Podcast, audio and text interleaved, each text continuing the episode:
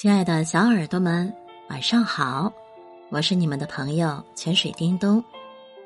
今晚给大家带来《三角峰的果实》，作者丁立梅。赏过无数场的枫叶红，却不知道枫树也会开花，也会结果。四月里花开，我错过了；八九月里结果，被我遇见。赤果淡淡的黄绿，像新冒出的叶子，又像新开出的花朵，呈缀扇状。我有种偶敲开山里人家，却看到满屋藏书的那种喜悦。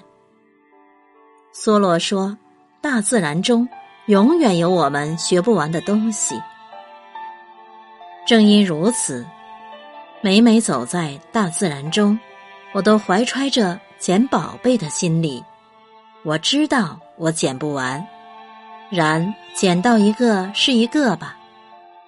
就像我捡到这一只枫树的果子，我有限的生命，最终也会变成一颗饱满的果实。一想到这个，我很高兴。喜欢这篇短小精辟的小文，最质朴的语言蕴藏着最真挚的感情。亲爱的耳朵们，晚安。